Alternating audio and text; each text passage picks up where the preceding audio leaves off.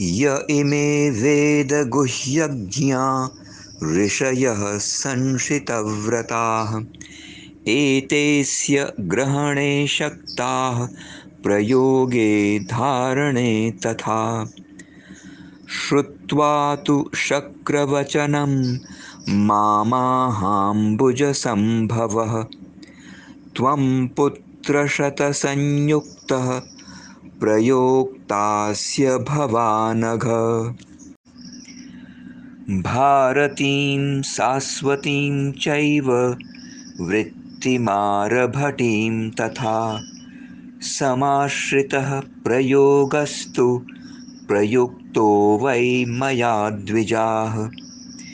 दीयतां भगवन् द्रव्यं कैशिक्याः सम्प्रयोजकम् नृत्ताङ्गहारसम्पन्ना रसभावक्रियात्मिका।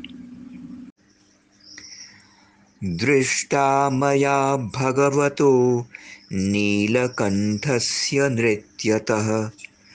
कैशिकीश्लक्ष्णनैपथ्या शृङ्गाररससम्भवा।